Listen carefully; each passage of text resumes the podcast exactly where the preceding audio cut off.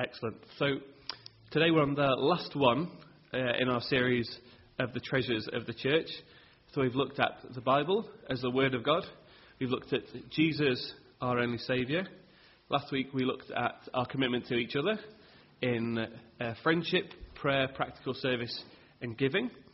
And today, the last one of our treasures of the church uh, is the idea of sharing our faith with other people.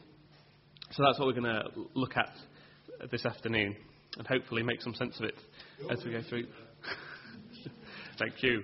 So, also, uh, sort of thinking about this a bit earlier on today that I'm not, I'm not certain I'm going to talk really directly about how to share your faith with other people or anything like that. But I think I'm sort of trying to look at some ideas that kind of go along the, alongside with sharing your faith. So, um, yeah, do think of some questions for the end.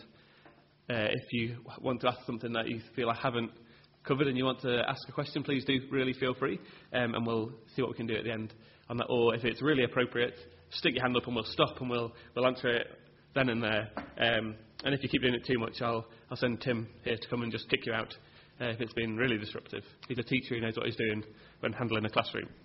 So, um, so let's, uh, let's make a start and see if it, it all makes sense. The clicker works. Excellent. Well, like, um, like was mentioned earlier, this week we've been looking a little bit at the Trinity. We've been on a, a course up in Leeds. For, um, for, we went for a day and for an evening uh, and really enjoyed ourselves looking at the topic of the Trinity. And I thought, when we're looking at the idea of sharing our faith, we should probably start with God and why that matters to God and who God is and why, yeah, why God wants us to be sharing our faith. What is it that God's done in the first place to make that sensible for us. So, what is the mission of the triune God? That's where I just briefly want to start, and then we'll get on a bit further. So, if you've got your Bibles open, if you flick on a couple of extra chapters to John 17, uh, while we're up in Leeds, the guy flicked to this passage and very briefly gave us a couple of minutes on a couple of verses. So, if you find John 17, and it kind of really struck uh, some chords with me and what I was thinking. So, the end of John 17, uh, verses 24 to 26, Jesus is speaking, and Jesus says, I want those you have given to me to be with me where I am, and to see my glory, the glory you have given me, because you loved me before the creation of the world. Righteous Father, though the world does not know you, I know you, and they know that you have sent me. I have made you known to them, and will, will continue to make you known, in order that the love you have for me may be in them, and that I myself may be in them. So, what is the mission of the triune God? Here, Jesus is speaking to his Father. We believe that Jesus is fully God and fully man, and that, that God the Father is fully God as well, and that Jesus is praying to his Father. But, but what's What's going on here about sharing your faith? Well, originally, here it says Jesus, Jesus says to the Father, You loved me before the, the creation of the world. So before you know soil existed, before plants were made, before the mountains had their footings put in, the Father was loving the Son in eternity. And because of that, ultimately the world was made so that God's love could be spread abroad to more and more people. And Jesus comes into the world with a mission of taking the love that he's received from God and sharing that with other people. And he goes on to say, Look, I know you, they don't know you, but they know now that you've sent me. I'm going to reveal you to these people. Jesus is saying, I've come into this world so that I can bring your love from heaven to earth and to share that with the people I come into contact with. And what I want to do is I want to pass that on and share that with the people that I meet so that they can understand the smallest glimpse of your love that you've had for me. So I thought that is where God's idea for kind of mission starts. It starts with Himself and wanting to share His love with more and more people. Ultimately, because of God's love, we exist. If it wasn't the fa- if God didn't you know, if God wasn't uh, a God of love, then what would be the point of creating the world for people who, who can love one another and have friendships and relationships with, with each other. If God was a, a, you know, a solitary, lonely figure in all of eternity past, or if He'd made the world, He, he wouldn't be in a, a place to know how to love and how to have relationships and how to, to share things with them because he'd, you know, he'd been on his own for all that long. Now imagine if you had a, had a child and it was an only child and you'd, all you'd ever done is just kind of let them play on their own and they'd never met anybody else.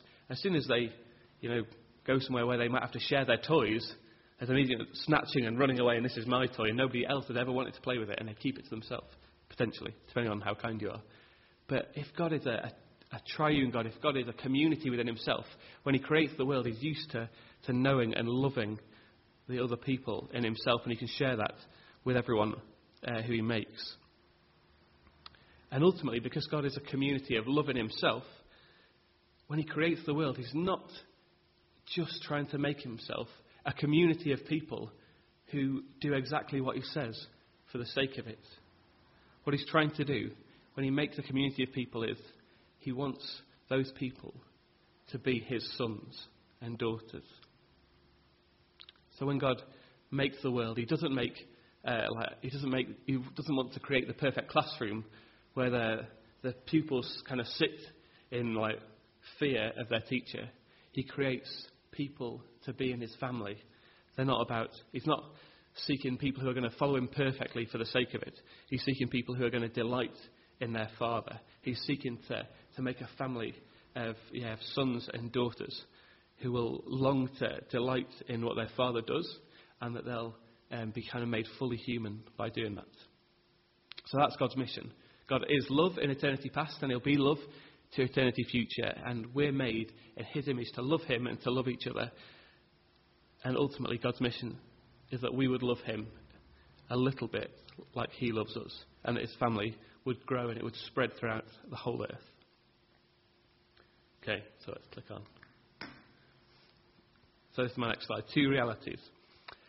When God made people, He made people as an eternal, per, uh, eternal beings. We're not kind of temporary. We're not here for you know, three score year and ten, and then we go in the ground and become worm food. God made people to last for eternity. So 500 years from now, a thousand years from now, you know, a million years from now, we will exist. And you're probably thinking, well, I've already got enough wrinkles as it is.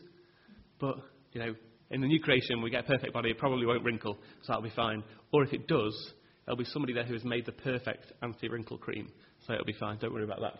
But we are eternal beings. We, we are made for a relationship with an eternal Heavenly Father.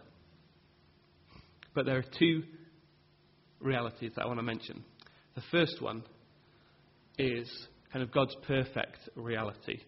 That God lives, um, God the Father dwells in heaven where everything is perfect and it's done according to His will. And there is another one. The reality of hell will be eternal as well. And these are two things that are going to last into eternity. The idea of of the new creation, ultimately when Jesus comes back and judges the earth and the, the earth itself is redeemed and, and remade to be perfect and people have their new bodies that, that won't wrinkle, the knees won't ache, you know, that you won't need glasses because your eyes will be perfect, all these sorts of things. That reality is going to last into eternity. And hell will last into eternity. Both of these things will last forever. And both of them are real as well. And both of them are under God's control hell is under God's control. It's not under the kind of. Sometimes people see pictures in there. You know, they see cartoons, don't they, where the devil's there with his pitchfork and he's bright red and he's, you know, he's in hell poking people, like shoving people into the fire or whatever he's doing. That is not the picture of hell that the Bible gives. The picture of hell the Bible gives is of one where the devil is sent there as a punishment, along with uh, the angels that fell and the people who've chosen to reject God and it'll last into eternity. And both of them are under God's control. Hell is not a place where, you know, where God can't go because, hell is ultimately a place where God's wrath will be poured out for eternity. Which is quite a scary prospect. It's quite a terrifying thing to, uh, to talk about, to even say that, that hell is going to go on forever. But in one of these places, in the new creation, Jesus will be there. And if we're there with him, we'll be able to walk around and talk with him uh, all day long and enjoy perfect communion with God. We'll be able to, know, we'll be able to just walk around chatting with Jesus. We'll be able to spend time doing the things that, that we enjoy doing most ourselves and that bring glory to God. And we'll be able to, to have relationships with each other where no sin is involved, where we'll be just, you know, it'll be like the perfect, I don't know, the perfect world that we could ever imagine, but better. But one of these places, hell will be completely the opposite. Hell will not be a place where God's love is, is shown. It'll be a place where God's wrath is shown. And the other picture we sometimes get of hell in the Bible is a place of isolation. Sometimes you hear people say, I don't think I'd want to go to heaven because uh, I'd rather be with my mates in the other place. But the picture that the Bible gives is a place of isolation where, you know, where, where people are on their own. They, they've got no uh, relationships to have with other people. And there won't be even, there won't even be a little demon that comes along with a pitchfork to poke them that they can you know, long to meet, because he won't. In one of these places, in the new creation, people there will be fully human. They'll be able to, to delight in God, fill their heart's content, and that will go on forever. And a, a question cropped up at youth the other day when I thought I've not given a very satisfactory answer to that, which was about um, it's kind of was the Garden of Eden not perfect then if Adam and Eve were going to work the ground and, and make it different and, you know, if it was going to become a city in the long term. And I okay, a kind of poor answer to it. And then thought when I got home, actually, you know, what's happening is from the Garden of Eden to the new creation and from the new creation onwards when we're there, developing music and things like that, is we're going from, the Bible would say, one degree of glory to another. All that we're doing is we're taking God's glory and, and we're forming it and we're doing new things that bring Him even more glory. So in the new creation, as we, we do things and we develop, we're bringing God more and more glory. But in hell, that's, that's not going to happen in hell. It's a place where it's almost dehumanizing. People aren't able to have relationships, they're not able to, to do things they enjoy and that God enjoys. It's a, it's a terrifying prospect. But because of that, because there are these two realities, fundamentally, we need to be bothered about the size of the church. You know, sometimes people say, uh, sometimes say of different church leaders, you're just all you're interested in is the size of the church. All you're bothered about is kind of numbers in the church. And to be honest, it comes down to the fact that yeah, we are like fundamentally bothered about the size of the church because if the church grows, so does the uh, the um, the population of the new creation. That's a, a good little rhyme. I Could probably write a song on that. The population of the new creation. That's what grows as the church grows. As people come to meet Jesus, they have their sins forgiven and they get put back into relationship with God. The number of people who will be in the new creation grows, and the number of people who will be in hell will decrease. So ultimately, we want to be really bothered about the size of the church. And I don't particularly just mean this church, I mean the church all over the world. We want to see people from all countries flocking to the churches that love Jesus in those countries. Wouldn't it be amazing to hear? Isn't it, well, isn't it amazing when you hear a place like China, when you hear that their church kind of system is just spreading and there are new churches being planted all the time and hundreds of people are coming to know Jesus. It's a wonderful thing and you know, we pray that it'll happen in this country as well. Basically, we want people who are eternal now to become eternal children of their eternal Father. The question is, how do we do that? Ah, I was worried that we wouldn't know because the clicker wasn't working, but here we go. Let's see what happens secretly or not secretly, depending basically on your gender, I think this works. Um, we all love stories, don't we, where the prince, it's probably Disney or something like that, the prince goes on a, like a quest to find the trapped princess in the tower somewhere, locked up by the evil witch, or something like that. We all, we all secretly love those stories, whether we admit it or not. We all secretly love those stories, I think. Uh, but I think the reason that we love those stories so much is because they just give a tiny little picture of what the Bible story is really all about. The big picture of the Bible story is a picture of God seeking a bride for himself. It's a picture of God coming out of heaven, coming to earth in Jesus, and seeking a bride, the church, for himself. Ultimately, we don't, you know, people don't need to go and like search and seek to find God. He's not lost. God comes to find us. And that's where it all starts. It all starts with God coming to find us. God reveals himself to the world. Jesus comes into this world and he reveals God the Father to us. He says he's the exact, exact representation of the Father. He's the image of the invisible God. So Jesus comes out of heaven as a prince, metaphorically riding a wonderful horse to find and to rescue his princess, who is locked in the tower by an evil witch. And he comes to do that. And that is the kind of the message, message that we want to share with people. Sharing our faith is all about telling people that God came looking for them because he loves them. With the princess in the tower, you know, those stories, they're always before mobile phones and the internet and stuff like that. So she couldn't have kind of texted him and said, I'm stuck in the tower. Here's my GPS because we've got GPS on phones. There was none of that. He knew that she'd been locked up and he had to come find her, fight off, you know, I don't know, what are they, like dragons that they normally fight and, and massive monsters and a little army that are always surrounding the castle or they sneak in at the dead of night when all the guards are asleep. Um, you know, or whatever they do, they come in and they rescue the princess.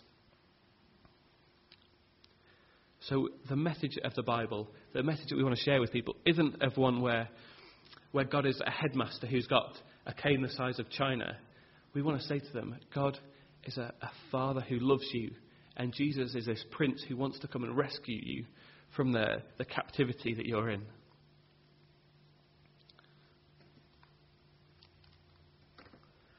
However, sometimes I think, particularly maybe in the West and in England, church sometimes looks a little bit cleaner than we see in the Bible.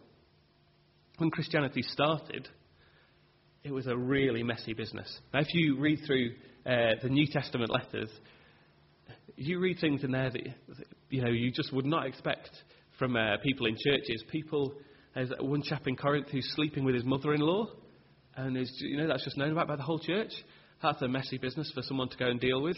There are other places where people were trying to share the message of the gospel, and they were trying to plant churches, and they were being stoned for it, uh, in the kind of physical rocks sense.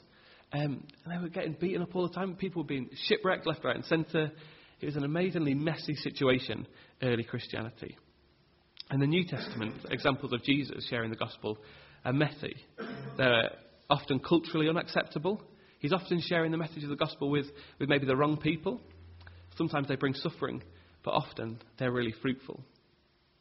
And because there's grace available to us, there's often a lot of, there should be a lot of room for mess within the church. Because God loves us even though ultimately we're really messy people. We've got all sorts of things wrong.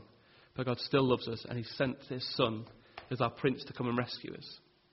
So Hannah read to us from John 4, the woman at the well in Samaria.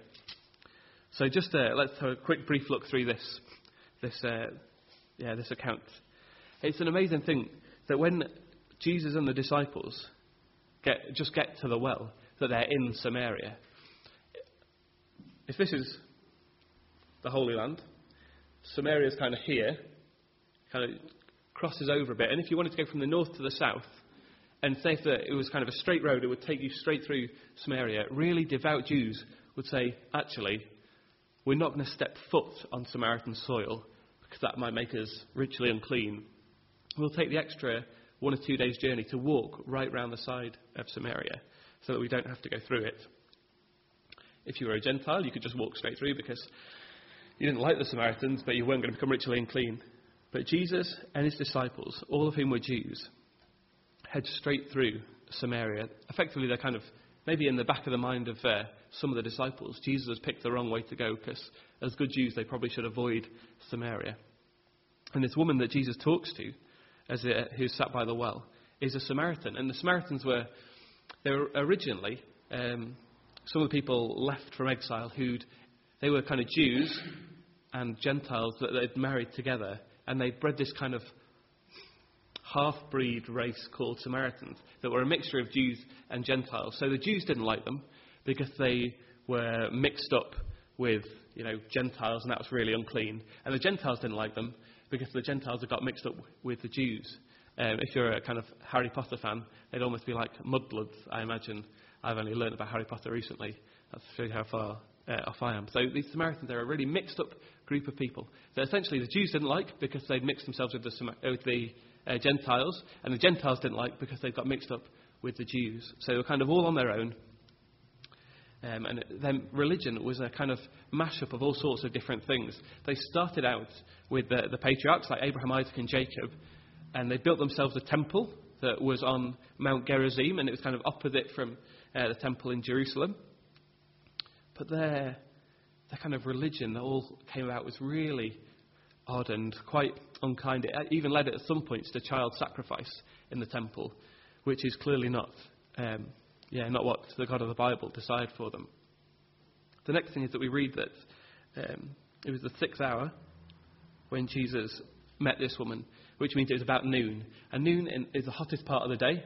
It's a hot country, it's the hottest part of the day, which makes sense that you would want to have a drink at noon because the hottest part of the day you're in a hot country and you've got no taps. But normally, women apparently would have come to the well in the morning and in the evening. And for this woman to be there would have, mean, would have meant that she kind of was even not accepted by the Samaritans, who are this mixed group of people. Because if she was accepted, she could have gone in the morning and the evening with everyone else. But for some reason, she couldn't. Um, and I think we kind of find out why from Jesus, because he asks, he kind of says, "Go and get your husband," and she says, "I haven't got a husband," and which is kind of a half confession, really. Um, sometimes, you know, people like half confession because they kind of feel they've got something off their chest, but they've not given the whole story away because they don't want you to find out maybe the whole truth. And he says, and she says, "Yeah, I, I've not got a husband." And Jesus says, yeah, "It's correct. You've not got a husband. You've had five, and the one you're living with now isn't your husband." Uh, so she's got quite a checkered background, and maybe that's why she's not, um, you know, accepted by the other groups of people who are there that, that draw water as well from the well. Uh, I didn't mean to say as well from the well, so that's a, that's a free one for you. So it's just amazing, isn't it? Jesus, and also in this, she's a woman. Men wouldn't have come and spoken to, to women like this in public. It even led to, I'm trying to think what they were called, the the group of the bleeding Pharisees, I think they were called, who wouldn't speak to women, and to make sure that they couldn't possibly lust after a woman by looking at them wrongly, if they were walking in town or anywhere like that, they would close their eyes and just keep on walking. Which is why they were called the, the, the bleeding Pharisees or the, the Pharisees that were bleeding and bruised, because they would literally walk into stuff. They would keep their eyes closed and just keep on going so they couldn't see the women that they would you know, be terrified that they might uh, lust after and, and, fall into sin. So, um, so yeah, so he shouldn't even be talking to this, um, yeah, to this woman because she was a woman. And then the, the disciples come back, don't they? And you can kind of imagine that, well, they've, they've all been sent off to buy lunch. You would think one of them would be capable on his own to pick up like 13 sandwiches, but clearly not. Um, so they come back and they see Jesus talking to this woman, and and it says they're kind of a bit worried to ask him. It says later on in there, in John 4, it says, just then his disciples returned and were surprised to find him talking with a woman. But no one asked him, What do you want? Why are you talking with her? And then she goes off to do some other things. So they were a bit shocked that Jesus had been talking to this woman. However, I think when we look at the church, maybe in, in England particularly, we go for a, a slightly cleaner and more comfortable lifestyle than maybe Jesus shows out in the Gospels and, and the early church goes for. And I think sometimes we have a, you go to some places and it's, it's really nice. All the people, if you go to sort of slightly old fashioned churches, people come in and they're all, all wearing their nice hats um, and they're all in their kind of Sunday best.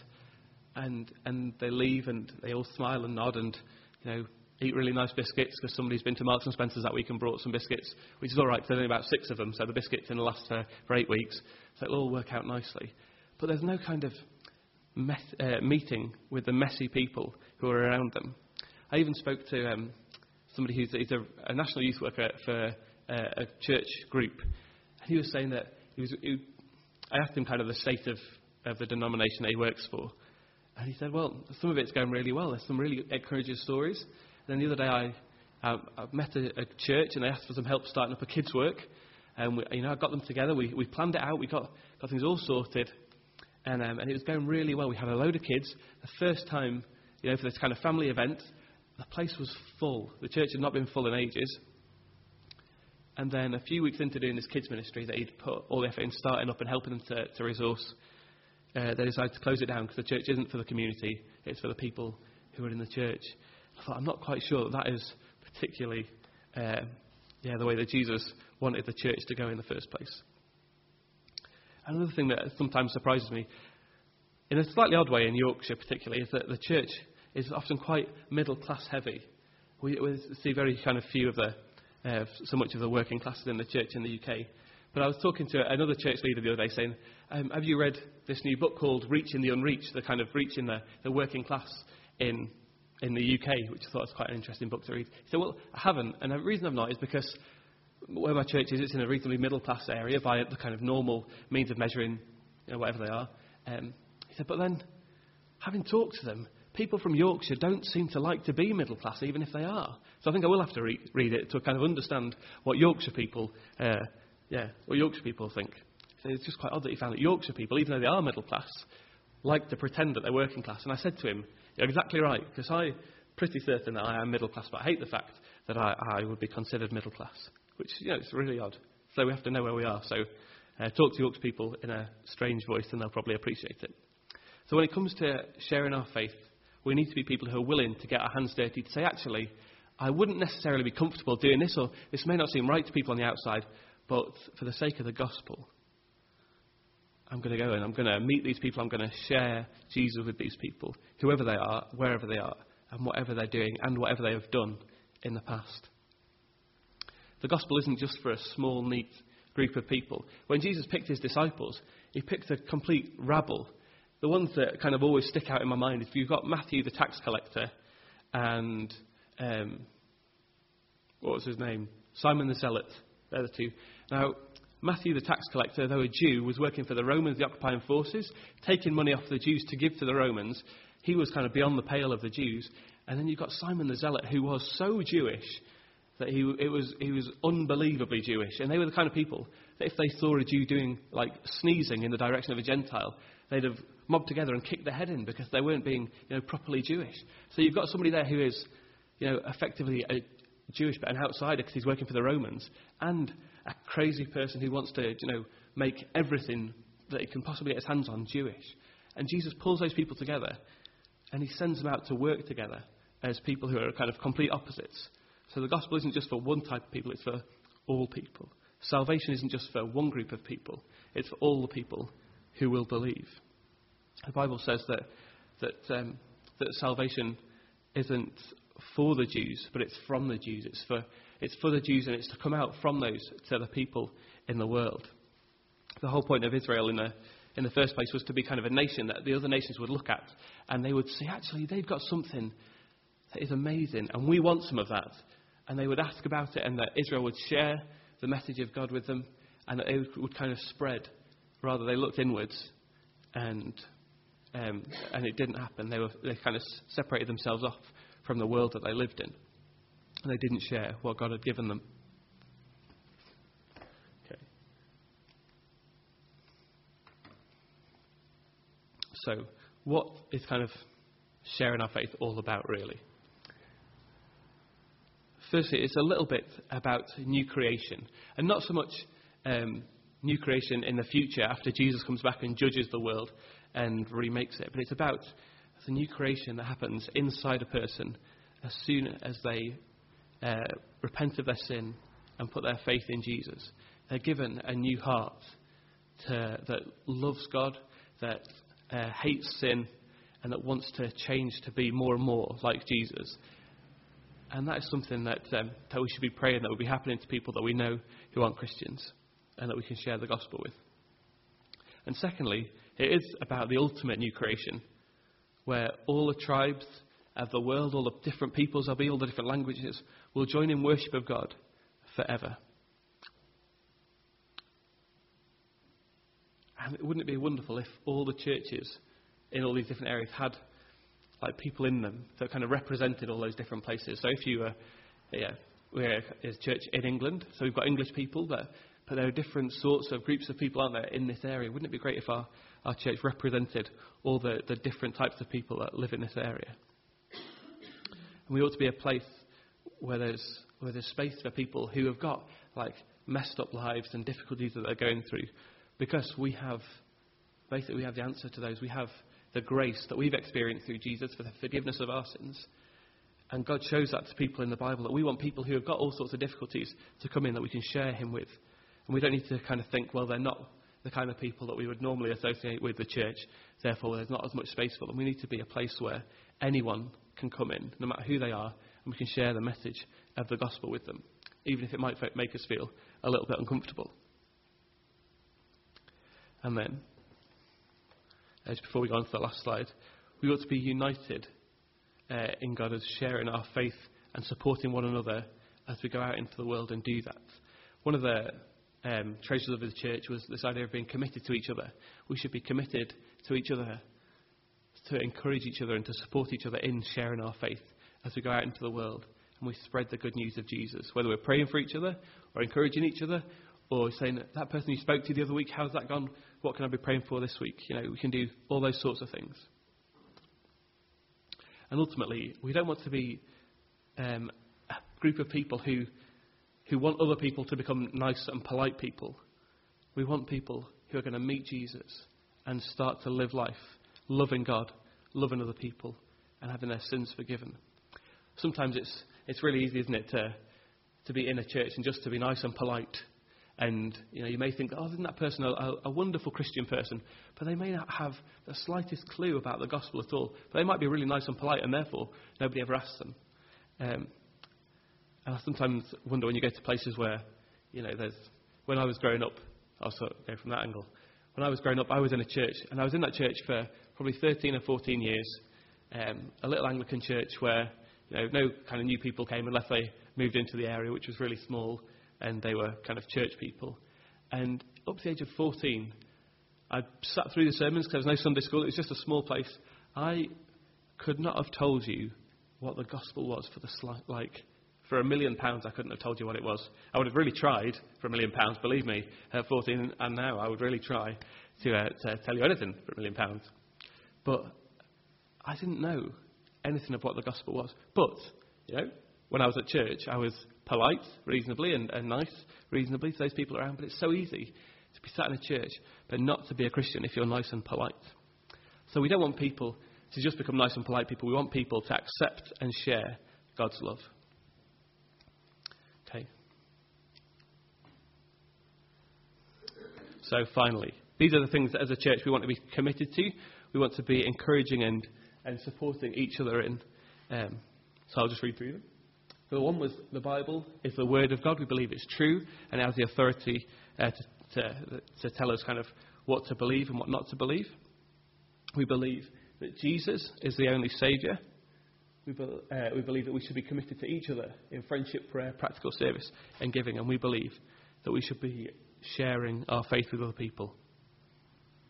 We believe that if we're committed to these things, if we try and do these things together and support each other, they'll change us to make us more and more like Jesus. They'll help us to declare God's love uh, to His world. And by the Spirit's work in our heart, He'll change us to be the people who will bring God more and more glory. And hopefully, as we go on as a church, these are things that will become really obvious and that'll be, um, be the things you think of when you think of our church. So I hope that makes some sense. I hope that you can uh, be encouraged to pray for one another with regard to some of these things. And if you yeah, if you're worried, you can go and ask other people in the church to pray for you. Um, and I hope that you'll be able to and be willing to take your faith and share it with other people. So if you have any questions, I will take them now.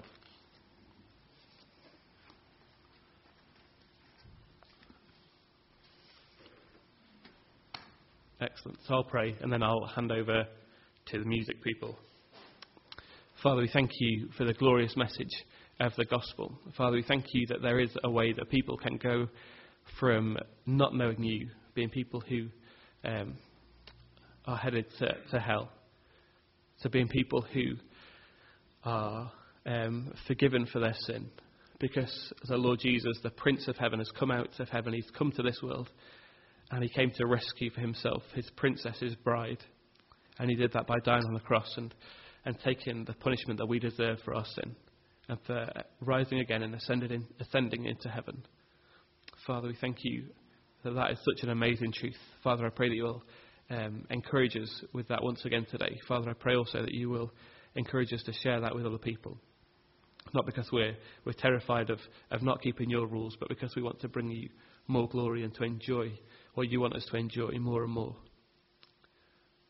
Father, I pray as a church as well, you'd help us to be uh, really committed to uh, loving you and loving the Lord Jesus um, in all that we do. Father, we thank you for your amazing love to us, that before the foundation of the world, you, uh, you there was that much love within you that you wanted to share that with us. Father, I pray that you would help us to, to know that, to believe that, and to be keen to share that with people that we meet. And Father, we pray that by that you would, uh, you would change change the way that we are, the way that we think, the way that we do things, so that we'll be more and more effective in bringing you glory. And Father, I just thank you again for uh, the opportunity to meet with other Christians and to encourage one another. And Father, I just thank you again for the gospel of the Lord Jesus Christ. Amen.